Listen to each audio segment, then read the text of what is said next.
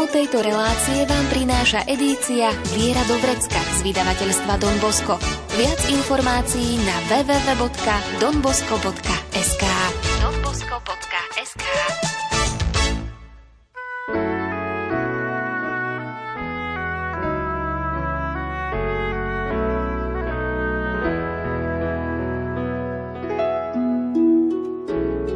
Viera do vrecka.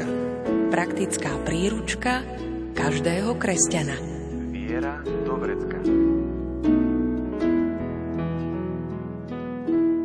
Svetci sú pre nás vzormi i inšpiráciami. V ich životoch nachádzame odpovede aj na naše otázky a často sa k ním utiekame s prozbami o príhovor.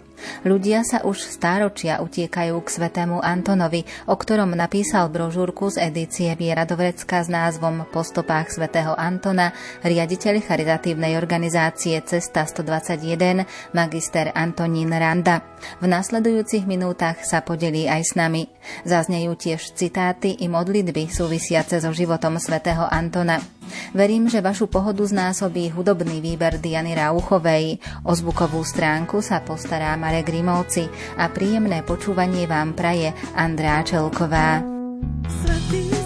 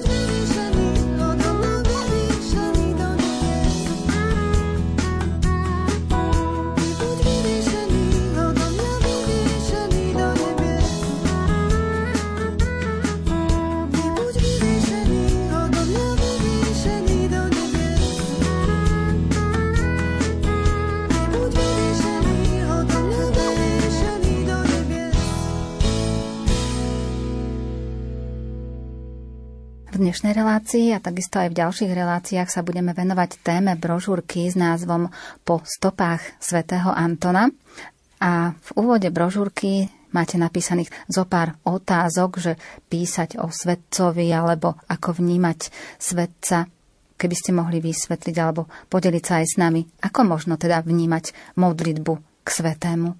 Já si myslím, že světec není osoba nějak jako nedosažitelná, je to prostě člověk, který žil na stejném světě jako my, dýchal stejný vzduch, měl stejné radosti, starosti nebo podobný a obstál. To si myslím, že, že je to, co by nás mohlo spojovat i, i se světcema, s lidma, kteří už prostě už dneska nežijou, ale můžou nám sloužit nějakou inspirací tím, že situace, do kterých se dostali, tak prostě měli dost sil, měli dost jaksi požehnání.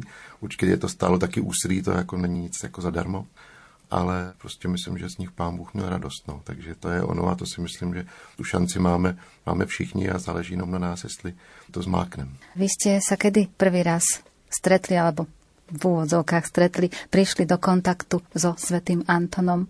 No asi bych to rozdělil na dvě části. V rodině jsme všichni Antonínové, takže když zazvonil telefon v rodinném domku našem, kde jsem, kde jsem se narodil, a zve to někdo a zvolal, Toní, máš telefon? Tak tři tondové vyběhli prostě z různých dveří a zjišťovalo se, komu to teda vlastně je. Takže jako svatý Antonín byl nějak jako přítomen v naší domácnosti, ale taková ta věřící babička, jo, to, tam, ta byla vlastně takovým tím lídrem toho, že já jsem musel chodit do kostela povinně kvůli babičce, ne kvůli rodičům, rodiče by chtěli radši, asi abych se učil. Takže babička mě vlastně přivedla k víře i k svatému Antonínovi po té duchovní stránce, nejenom, že jsem věděl, že existuje, ale že tam je možná ještě širší nabídka, než, než jenom to jméno, jakože v rodině. Aj v brožúrke píšete, že v detstve sa vám dostala do rúk figurka svätého Antona. Aké miesto mala v tých vašich detských hrách? Oh, tak nevím, jestli úplně důstojný, protože všechny ty indiány a podobně, co jsem měl hračky, tak prostě mezi nimi byl svatý Antonín. Jako, takže já bych řekl, že tady to mohla být kategorie jako náčelník kmene nebo něco takového. Mm-hmm. Ale tak to myslím, že k tomu patří, k tomu dětskému světu a babička asi za to byla ráda, když viděla, že tam mám jako tady světce, ale pro mě to byla, pro mě to byla hračka. Ale tak prostě už tam asi co si rodilo. Vnímal jsem tam, že, že tam to poselství, který ten světec tady zanechává, tak prostě v těch dětských představách jako nějaké, nějaké existuje, nějaké je. Čiže vtedy už dá sa povedať, že mal také zvláštne miesto svätý Anton vo vašom živote, aj napriek tomu, že v tej rodine ste Antonínovia, Antonovia viacerí a že aj táto figurka bola v tých vašich detských hrách, že ten svetec žil aj s tou vašou rodinou, že ste ho vnímali už v tom detstve? Neřekl bych, že žil v rodině, to myslím, že ne. To skutečně bylo jenom to jméno a spíš bych řekl, že rodiče i prarodiče jako vnímali tu, tu línii toho, toho jména, že se jako vrací. Ale nemělo to, myslím, moc společného jako s nějakou religiozitou nebo tak. Na rozdíl od babičky, slovenské, já jsem napůl vlastně jako jednou nohou teda na Slovensku, i když jsem se už narodil v Čechách, v Praze, tak tam to bylo asi trošku jinak, protože do kostela jsem si prostě vzal modlitební knížku a, a moji figurku svatého Antonína, tak jsem mi tam usadil pěkně. Jednou mi spadla teda, ale vydržela. No a při jídle jsem ji jako měl, jo, prostě nějakým způsobem jsem to jakoby vnímal, že to patří ke mně a čím jsem byl potom starší, tak tím více to jako odlišovalo od těch indiánů, plišáků, ale viděl jsem si, hele, tak tady je ještě něco víc a tak to bylo. Zavčas rána Vyniem sa k tebe, v tichu ťa hľadám. Kedy už prídeš, po tebe túži, telo aj duša. Neustále, neustále, bez tvojho ducha ostávam prázdny, nič v tomto svete ťa nenahradí. Prosím, buď blízko, vodné aj v noci. Neustále, neustále potrebujem teba ako suchá zem dáš.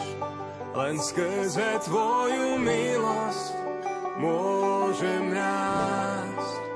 Potrebujem teba viac než svoj dých. Len na tebe môj život závisí.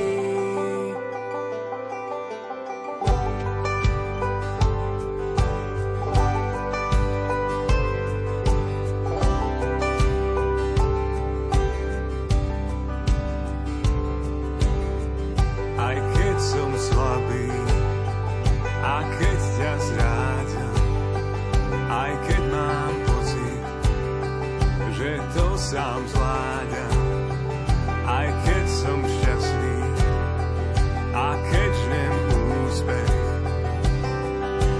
Neustále wow, wow, neustále potrebujem teba ako suchá zem dáš, len skrze tvoj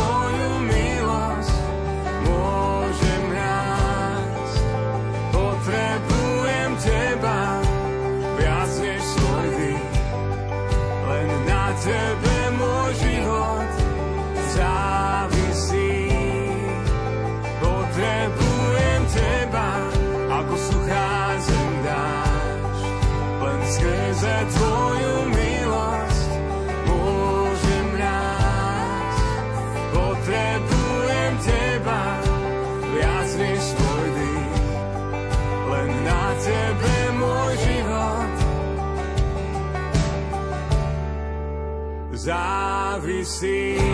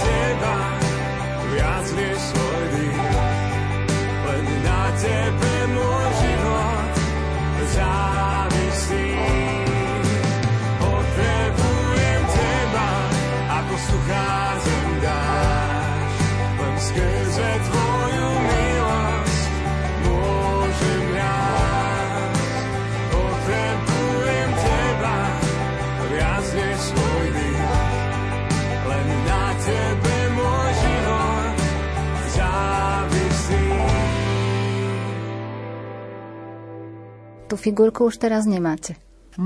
Budete se divit. My jsme, já nevím, jak je to možný, minulý týden se objevila. Musel jsem se smát, říkal jsem si, máme domluvený natáčení v Rádiu Lumen a objeví se figurka svatého Antonína. Prostě dcera ji někde našla, mladší, mám dvě, dvě děti a prostě dotáhla jí. Tak jestli mě před dvouma rokama zemřela druhá babička, bylo jí 99 let a oni tam prostě děti tak jako lašovali a různě si brali jako nějaký věci jako na památku a tak. Takže zřejmě nějakým tím způsobem se nám zase jako vrátila do bytu. Takže zase mám, zase, zase tam a teď máme na stolku v obýváku. No. No, tak zaujímavé. Toto je taká celkom zaujímavá informácia, že práve teraz v tomto čase, keď sa plánoval tento rozhovor, ale v brožúrke píšete, že v detstve alebo v tých neskorších rokoch, že tú figurku ste už nemali, že sa jednoducho vytratila a vytratilo sa s ňou aj niečo z vášho života? Nemyslím, že by se něco vytratilo. Řekl bych, že tak, jak člověk opouští svoje dětství, vidím to na dceři, který je 15, tak najednou těch, těch hraček je tam míň, už nejsou tak důležitý, začínají tam být jako jiné věci. Prostě to, co mohlo z toho, z té figurky, jako ve mně zůstat, co zůstalo. A prostě jsem, se mi život rozebl zase jako jiným způsobem. A asi bych řekl, že někdo, kdyby mě sledoval, tak řekne, hele, tak to už je pase, jo, nějaký svatý Antonín, to prostě skončilo, to byla ta figurka, to byly nějaký jako dětské představy a to už se nevrátí, protože že jo, teď zase bude jako studium a rodina a nevím co všechno, prostě zase budou jiný životní výzvy. No ale myslím, že stejně jako rodiče do nás vkládají jako něco, nebo to prostředí, jo, a to všechno se v nás nějakým způsobem ukládá, tak pak můžou nastat v životě momenty, kdy to jakoby najednou najdeme, jo, kdy najednou otevřeme dveře a řekneme si, je, hele, teď tady to znám, jo, tady to jsem prostě, to jsem já, já to už jsem zapomněl, ale to je kus, kus mě. No a to je vždycky pěkný, takže jasně v nějakou dobu se to, jako myslím, vytratilo, řekl bych možná zcela, aspoň tak jsem si to myslel, ale realita se pak ukázala jako jiná. Púšťou odovzdane kráčam skúškou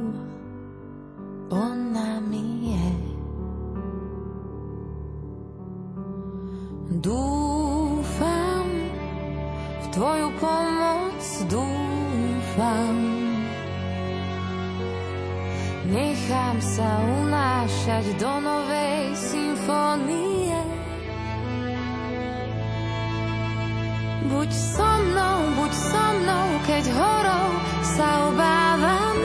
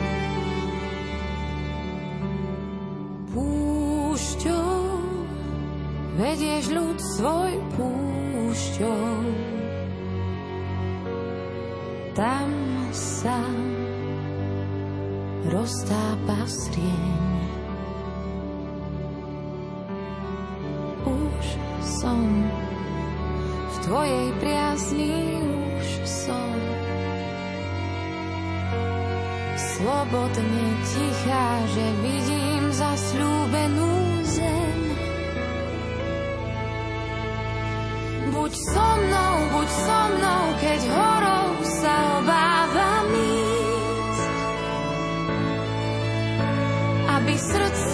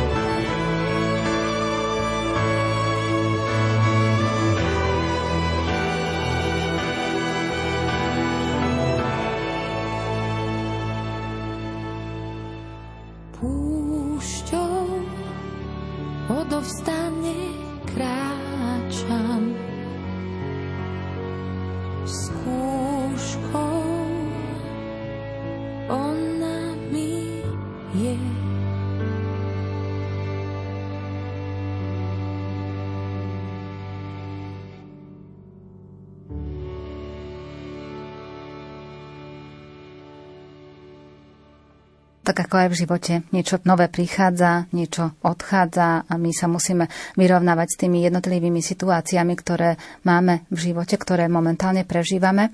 A aj v brožúrke ste sa podelili o to, že po niekoľkých rokoch sa s vami aj kamaráti podelili o také tie smutné chvíle, ktoré súviseli s úmrtím ich blízkych. A samozrejme, keď zomrie priateľovi blízky človek, tak sa to dotýka aj toho človeka, s ktorým sa on zdelí. Ako ste to vy prežívali, takéto momenty tých svojich kamarátov, ktoré pre nich boli ťažké? No, máte nevýhodu, že jste to, to médium, jako, který se poslouchá. No já si myslím, že tady většinou chybí ta slova. Že to je, že to je o, o tom, že s někým jste, že vlastně mu dáte jenom jako možnost té blízkosti, můžete ho chytnout za ruku, nebo prostě ho obejmout, nebo s ním prostě kráčet nějakou dobu, ale, ale jako ty slova se hledají jako těžko, opravdu těžko a tak, co tak jako vzpomínám, tak to bylo i v mém případě a myslím si, že víra nám může dávat nějakou jako naději, je to taková, řekl bych, možná trošku výhoda oproti lidem, kteří jako tu víru nemají, nemají ten dar. Takže v tom bych řekl, že jako katolíci máme tu možnost trošku širší. Jo, můžeme mluvit nebo používat slova, které asi nikdo, někdo, kdo nevěří, používat nemůže. Takže to může přinášet nějakou naději. A nebo i v tom mlčení vlastně bych řekl, že tohle to tam je taky přítomno. Jo, že to vlastně kamarádi jako o mě vědí, že, že jsem věřící, že věřím v Pána Boha, že jo, takže, takže možná jenom to, že jsem v některých situacích při nich stál, takže to pro ně bylo snad nějakou posilou. Pre nás má veľký význam rozhovor s Bohom, najmä prostredníctvom modlitby a väčšinou sa utiekame aj k svetým.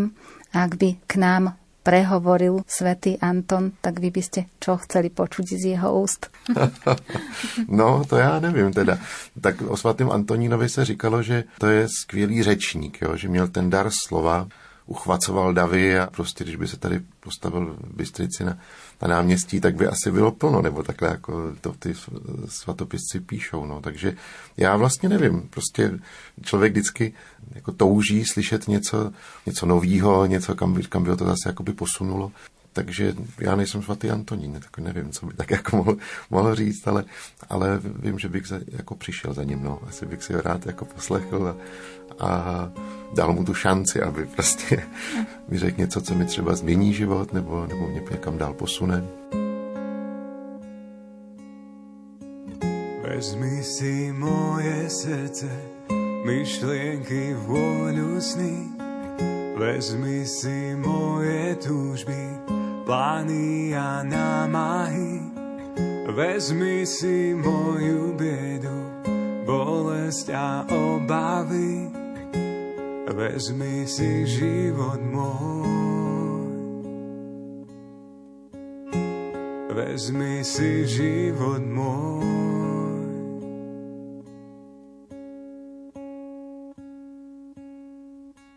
Všetko, čo mám, ti dám.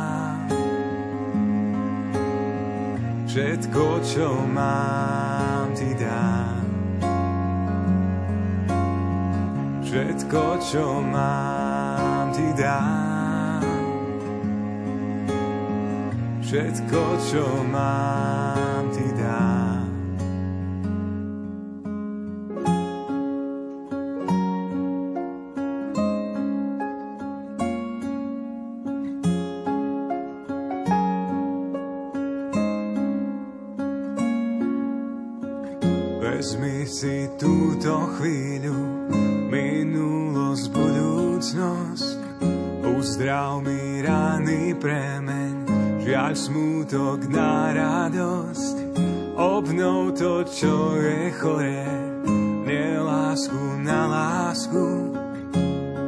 Vezmi si život môj.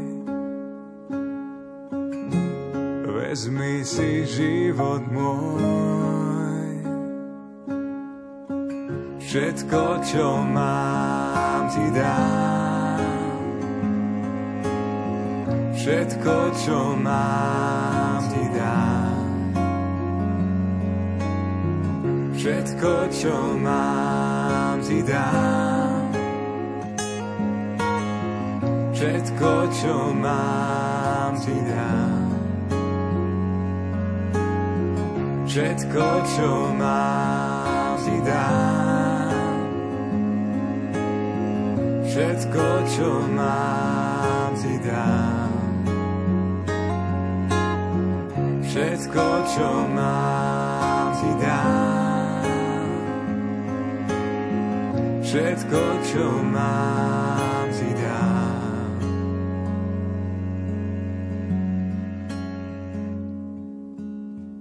Ty vieš, čo je dobré pre mňa, čo je dobré pre moju spásu. Nech sa mi stane podľa tvojho slova.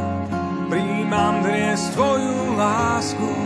Ty vieš, čo je dobré pre mňa, čo je dobré pre moju spásu. Nech sa mi stane podľa tvojho slova. Príjmam dnes tvoju lásku. Ty vieš, čo je dobré pre mňa, moju spásu. Nech sa mi stane podľa tvojho slova. Príjmam dnes tvoju lásku. Ty vieš, čo je dobré pre mňa, čo je dobré pre moju spásu. Nech sa mi stane podľa tvojho slova. Príjmam dnes tvoju lásku. Ten, kto si zoberie do rúk brožúrku, ktorú ste napísali po stopách svätého Antona, tak mohol by hneď na prvý pohľad zistiť, že je v takých dvoch základných líniách a v tej prvej ste sa snažili priblížiť život svätého Antona, ale takým trošku iným spôsobom, než sme na to zvyknutí, keď čítame nejaké životopisy svetých alebo sa zaoberáme tou históriou. Ako ste to poňali vy? No, já už jsem těch životopisů jako svatých čet docela dost a musím říct, že, že se mi skoro žádný jako nelíbil. tak jako člověk to přečte jako nějakou informaci, ale, ale že by mě něco chytlo za srdce, nebo že bych si řekl, jo, tak tady v tom se vidím, jo. Prostě jsme takový, jako my katolíci, prostě když nás něco jako, když něco souvisí s tím posvátnem, tak jako by se v nás probudí nějaká jako bázeň, jo, prostě úplně se stáhneme, přestaneme být živí, jo, jako by jsme byli nějaký jako mátohy. No prostě to mi v těch životopisech chybělo. A já jsem si říkal, když už teda ten svatý Antonín, a když je pro mě tak jako důležitý, tak chci, aby když to někdo přečte, nebo když i já to budu psát, tak aby to ke mně promlouvalo, aby to bylo jako když tady sedíme ve studiu, povídáme si, tak jako vy jste svatý Antonín, jo, prostě tomu tak musí jako být jako rozhovor, když něco napíšu, tak to musí dechat životem a ne, že se prostě někdo jako zasní, začne omdlévat jako ve svatých jako nějakých vidinách. No. To prostě jsem nechtěl. No. Takže tak jsem se to pokusil nějak pojmout. No.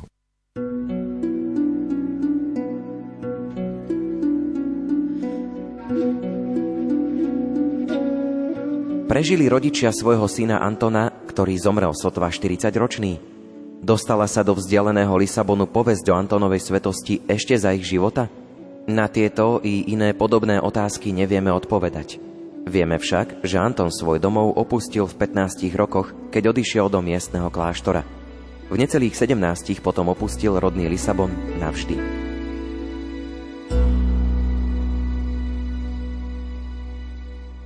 Rozdelili ste to kvázi tak na 9 dní a hneď ten prvý deň ste nazvali detstvom a z tohto obdobia niektoré otázky o svetom Antonovi nepoznáme. Čo nevieme všetko, teda z toho obdobia o svetom Antonovi? No, řekl bych, že to dětství je tak jako zahaleno trošku jako mlhou, je tak, jak to jako bývá. Nevíme mnoho, ale víme potom už od těch, řekněme, těch 15 let, nebo když už prostě byl Antonín vlastně jménem Ferdinand, když už začal, začal chodit do školy a začal jako se vzdělávat, takže tam vlastně už jsou první, první informace, které nám historici, svatopisci zanechali. Takže víme, že, že nepocházel z žádného chudého prostředí, jeho rodiče, tatínek byl rytíř, byl to vlastně jako šlechtická rodina, takže měl dobré zázemí a zároveň víme, že se skvěle učil, teda na rozdíl ode mě. takže to je jedna z mnoha věcí, které, které mě se svatým Antonínem odlišují. No, takže víme, že ta paměť, ty schopnosti, ty dary, které získával pro to, aby byl zdatným studentem, tak to myslím, že ho pán Bůh obdařil jako mm, velmi široce.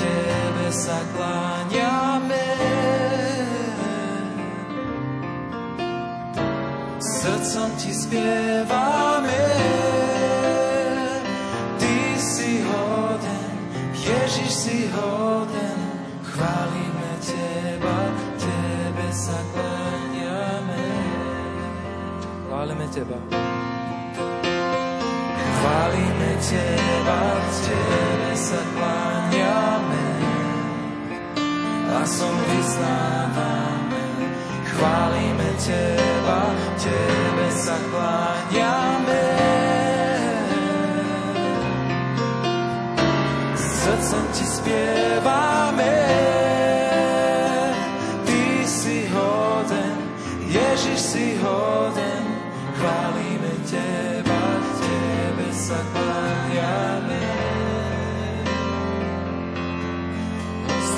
pán si, ty dôstojný pán si, hoden chváli a žávej ty, ty dôstojný pán si,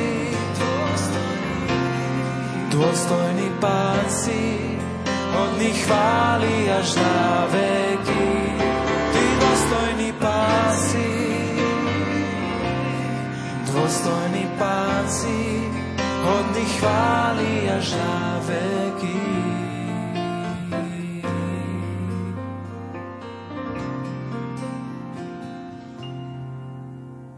Chválime Teba, Tebe sa kláňame, hlasom vyznávame. Chválime Teba, Tebe sa kláňame.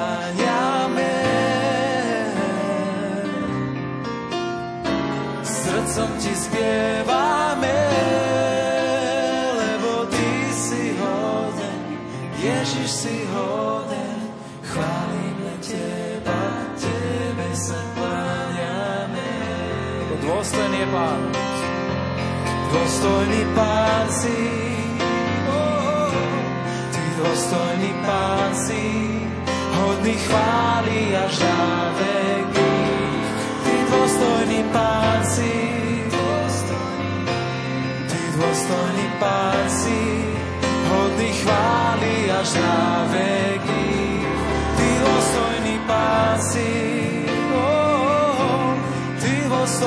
Pán si, hodný chváli až na veky.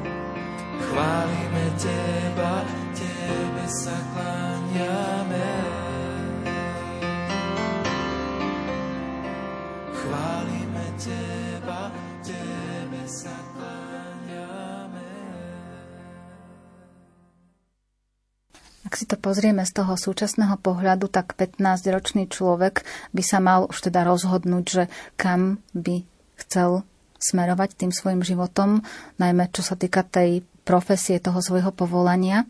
A v súvislosti so svätým Antonom, tak on v 15 rokoch opustil domov a odišiel do kláštora. Z toho nášho pohľadu sa to zdá veľmi skoro a možno, že až také nejaké rozhodnutie ktoré by sa dalo pripísať takému výstrelku, že urobiť nejaké také gesto, aby som bol niečím zaujímavým. Ako to bolo v prípade toho svätého Antona? Já myslím, že on zajímavý byl, no, jakože sám o sobě, jako samozřejmě měl kamarády, přátelé, že jo, party, prostě asi, tak jako si to představuje člověk dneska, tak se prostě je do hospody, že jo, nebo, nebo něco, jako, tak to myslím, že, že to bylo prostředí, ve kterém i svatý Antonín jako působil, ale prostě měl rád Pána Boha. Jo? Myslím si, že to bylo něco, co ho odlišovalo od těch kamarádů. Takže když udělal tohle rozhodnutí, tak vlastně souviselo to s tím, že mohl dále studovat, prostě získával vědění a zároveň byl blízko v modlitbě. Ten životní prostor, ten, ten režim, tak jak si ho vlastně nastavil, tak mu umožnil rozvíjet tu jeho duchovní stránku. A myslím si, že se nějakým způsobem chtěl oddělit od toho světa, který ho tak jako lákal, byl zajímavý, že jo, tak všichni, když se někam jde jako parta, že jo, a někdo řekne, hele, sorry, já, jako já nejdu, tak jako to musí být nějaká osobnost, nebo tam je jako nějaký jako jiný problém. No. A myslím si, že Antonín prostě byl osobnost a, a šel si za svým. Ale na těch svojich rodičov nezabúdal. To ne, to určitě ne, tak jako to je hezký, to je hezký. Dlouhý leta vlastně byl i v, i v tom klášteře poblíž, poblíž rodiny, takže tam ty kontakty pořád, pořád se udržovaly, ale i ti pozdější vlastně svatopisci píšou, že mu to přestalo vyhovovat. Ne kvůli rodičům, ale kvůli těm partám, kvůli příbuzným, že vlastně ho furt do toho jako lákalo do toho světa, nebo oni ho lákali, takže on nějaký asi vnitřní boje musel v té době absolvovat a rozhodovat se tak, jako je ten klášterní život pro mě, anebo nechám se zlákat a půjdu tam jako s klukama někam pařit. Tie jednotlivé časti, aj tie jednotlivé dni, keď ste to aj písali v brožúrke, tak každá je uzatvorená modlitbou. My si samozrejme ku každej tej časti aj tú modlitbu pridáme, vypočujeme si, ale čo vyjadrujú tie jednotlivé modlitby? Tak já si myslím, že když jsem dopsal vždycky tu část, tak jak jsem na začátku říkal, že, že si Antonína představu jako trošku plastičtěji, tak kdyby tam modlitba nebyla, tak by mi chybělo kus Antonína. Mm-hmm. Takže jsem ho chtěl mít jako živýho, ale chtěl jsem ho mít jako i objímajícího, jako toho světce, ke kterému chovám respekt, vzlížím k němu, říkám si, mm-hmm. dobrý, ty to zvládnu. Takže ta modlitba by měla být tak vždycky takový obejmutí toho příběhu, toho, co zrovna v té které kapitole Antonín prožívá. Dobrý Bože, toľko priepastí býva medzi rodičmi a ich deťmi. Bývajú hlbšie než tisíce kilometrov, ktoré delili svätého Antona od jeho rodičov, Martina a Márie. Ty nás však, pane, učíš, že žiadna vzdialenosť nie je dosť veľká na to, aby sa nedala prekonať. Kiež by sme v sebe nachádzali dosť lásky a odpustenia, aby sme sa vždy vedeli s našimi najbližšími objať, chytiť za ruku a dokázali povedať mám ťa rada, mám ťa rád.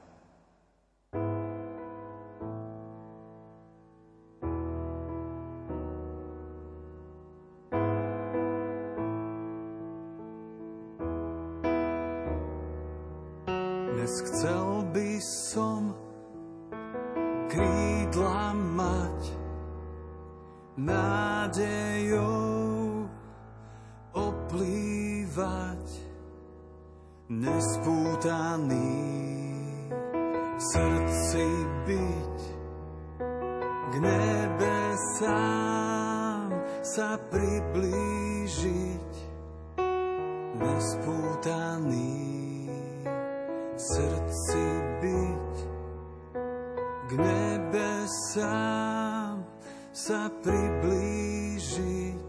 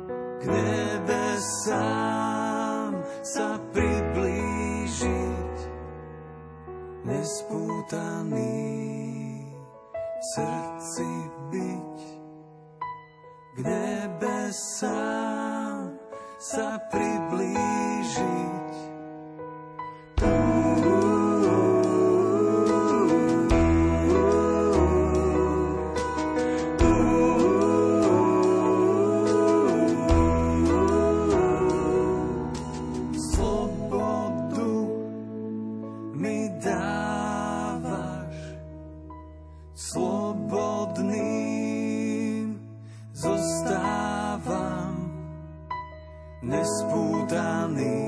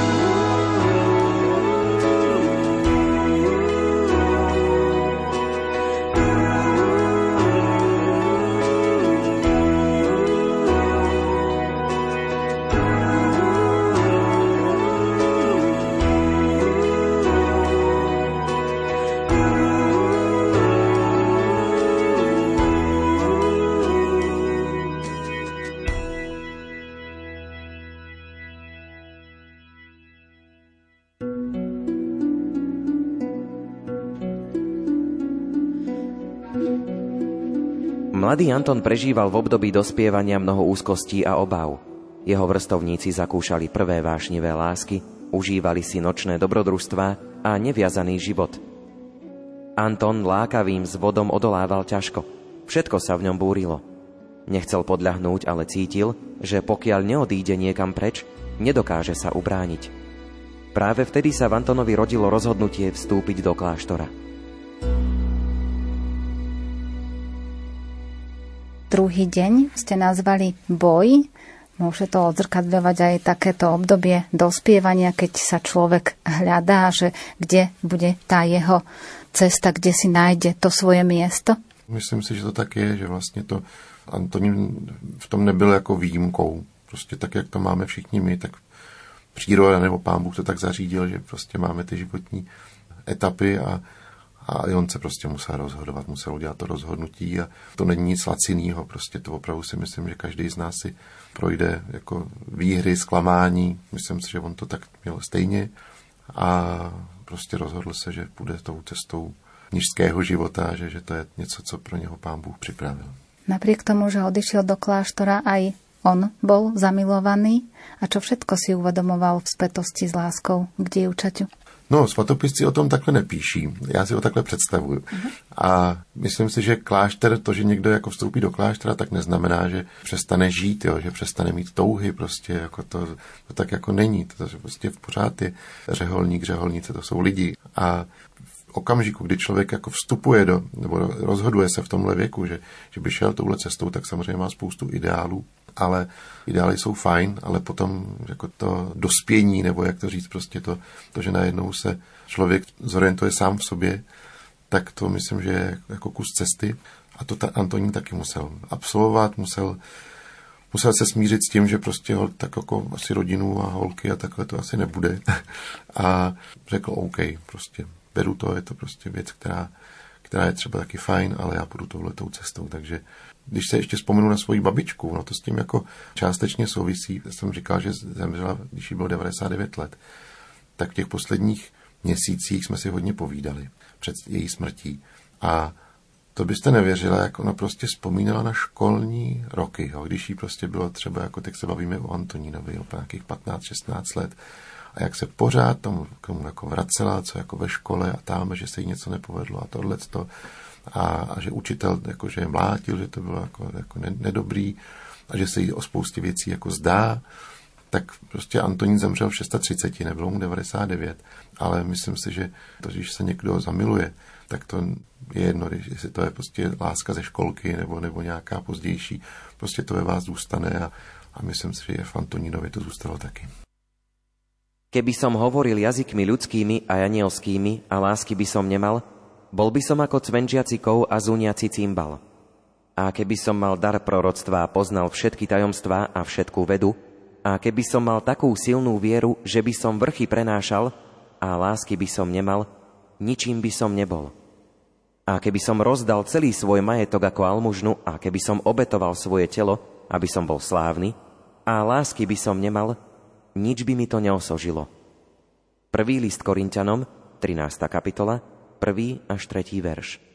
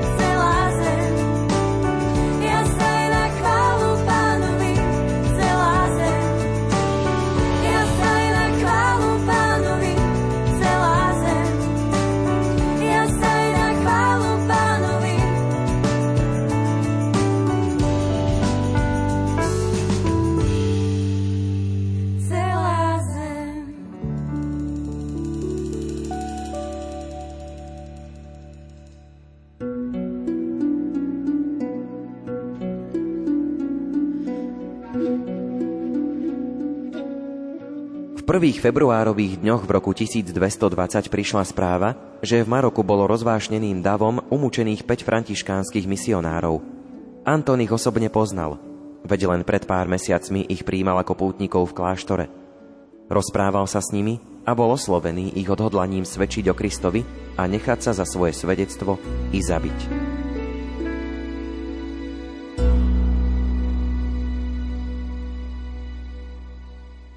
Tretí deň, to je už zamerané priamo na kláštor.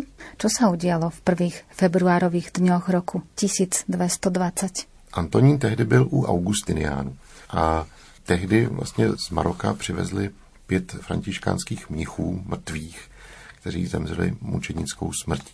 A na Antonína to tehdy hrozně zapůsobilo. I když se v klášteře jako vzdělával a četl knihy a, a tak dále, tak si myslím úplně, jako, úplně se nedomníval, že to je to, co kam ho pán Bůh posílá. Bylo to takový možná nějakým způsobem jako fádní. Chtěl udělat jakoby víc. A ta konfrontace s tím, že najednou tam viděl těla mrtvých jako mnichů, který, řekněme, tu svou víru prožívali tak radikálně, tak si myslím, že mu teda hodně zamotala hlavu. No. A samotný kláštor ako vnímal? Řekl bych, že do té doby, jako než došlo k tomu setkání s těmi pěti mrtvými mnichy, tak nějakým způsobem ho bavilo studovat. On vlastně byl považovaný za hodně jako respektovanýho i teologa v pozdějších letech, takže to jako jo. Ale ty klášterní zdi si myslím, že časem se mu začaly stávat vězením, takže on jako nebyl opravdu jako šťastný. A po této události vlastně požádal o změnu kláštera, chtěl přestoupit k františkánům, takže to se vlastně stalo. A pak se začal odvíjet vlastně, nebo začalo odvíjet období, který byl hodně odlišný od toho předchozího, takže přestal být Antonín jenom někde mezi čtyřma stěnama ve své, ve své cele, ale jak si vystoupil, vystoupil ven. Píšete v této části aj o tom, že Anton dal sľub, o aký sľub išlo? No, já si myslím, že to je podobné, co řešíme my. S tím, když pán Ježíš vzal na sebe hříchy lidí, co to vlastně znamená. Můžeme my udělat něco takového, když vidíme nějaké utrpení, můžeme, můžeme my říct Pánu Bohu, hospodine, hele, tak tady jsou třeba moje děti, tak ať mají hezký život a to, co oni neunesou, tak to radši nalož mě. Bude to takhle fungovat? Může to takhle být? Jo? Jako je, jsou, je to utrpení přenositelné, anebo jenom tak, jako si to myslíme? To jsou takové věci, které není na ně snadný odpovědět. A Antonín vlastně takovýhle slib dal. Chtěl, aby ta bída se rozhodl vlastně pro mučednickou cestu, tak aby to zlo, ta bída, to všechno prostě chtěl obětovat Pánu Bohu. Takže takhle radikálně teda on jako do toho chtěl jít. Myslím, že to bylo skutečně hodně na základě té zkušenosti s těma pěti mnichama františkánskýma. Tak pro něho to znamenalo, ano, chci jít tohle s tou cestou, pane Bože, slibuju, jdu do toho. Ale zároveň žiadal aj o to, aby Boh bol s ním, žiadal si tu Božiu blízkosť, lebo vedel, že je iba člověk. Přesně tak, bez ní to nejde. Jako to myslím, že my máme vždycky takový, jako, že se rozhodneme pro něco, jo, a jsme tak jako na to nastavený, ale Pána Boha jako třeba tam ani nepustíme, jo, nebo si řekneme, hele, tak tě nepotřebujeme, tak to mám prostě pevně v rukou, tak jedu jako za tím, za tím svým ideálem. No, tak to myslím, že Antonín byl v tom slibu, tak jak prostě to, to on vnímal, tak jak si myslel, že to má být, že to pán Bůh po něm chce, tak do toho chtěl takhle jít. Prostě se rozebyl tímhle směrem. Chci být mučedníkem. Pane, je tak ťažké pýtať sa po zmysle utrpenia, po bolestiach, ktoré nás trápia a týrajú. Daj nám, prosíme, dosť síl, aby sme ich dokázali znášať. A drž nás pritom pevne, aby sme dokázali vziať k vlastným bolestiam i tie, pod ktorými padajú naši blížni.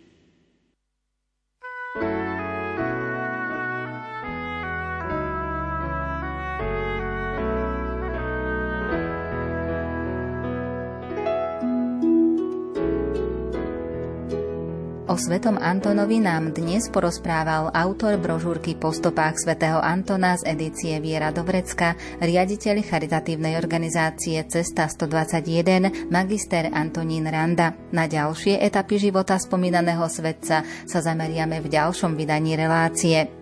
Citáty, ktoré odzneli v dnešnom vydaní, interpretoval Ondrej Rosík. Vašu pohodu znásobil hudobný výber Diany Rauchovej. O zvukovú stránku sa postaral Marek Rimovci a za pozornosť vám ďakuje Andrea Čelková. Tému tejto relácie nájdete v edícii Viera Dobrecka z vydavateľstva Don Bosco. Viac informácií na www.donbosco.sk donbosco.sk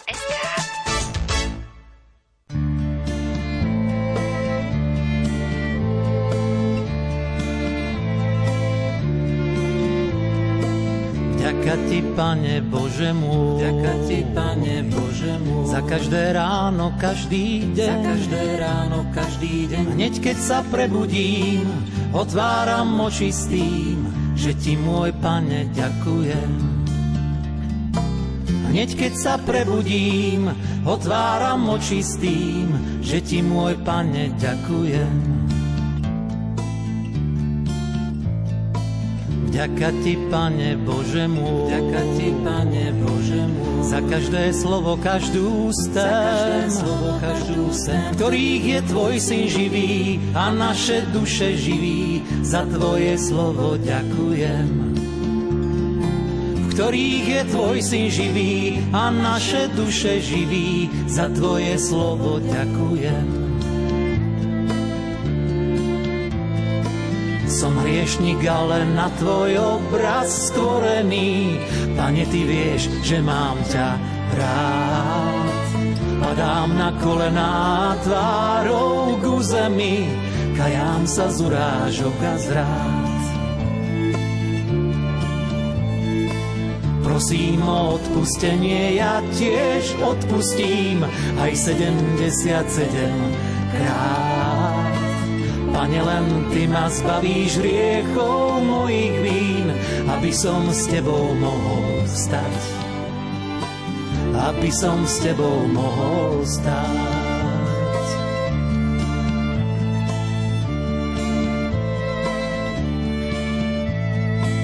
Vďaka ti, Pane Bože môj, Vďaka ti, Pane Bože môj, za víno a chlieb, ktorý jem, čo v telo krv sa zmení, je spásou v utrpení, za Tvoju obeď ďakujem. Čo v telo krv sa zmení, je spásou v utrpení, za Tvoju obeď ďakujem. Ďaká ti, Pane Bože môj, ďaká ti, Pane Bože môj, za milosť, ktorú prijať smiem, za, milosť, ktorú prijať smiem, za kňažské požehnanie, z ktorého väčnosť vanie, za všetko Tebe ďakujem. Za kňažské požehnanie, z ktorého väčnosť vanie, za všetko Tebe ďakujem. Som hriešnik, ale na tvoj obraz stvorený. Pane, ty vieš, že mám ťa rád. Padám na kolená tvárou ku zemi, kajám sa z urážok a zrád. Prosím o odpustenie, ja tiež odpustím aj 77 krát. Pane, len Ty ma zbavíš riechov mojich vín, aby som s Tebou mohol stať. Aby som s Tebou mohol stať.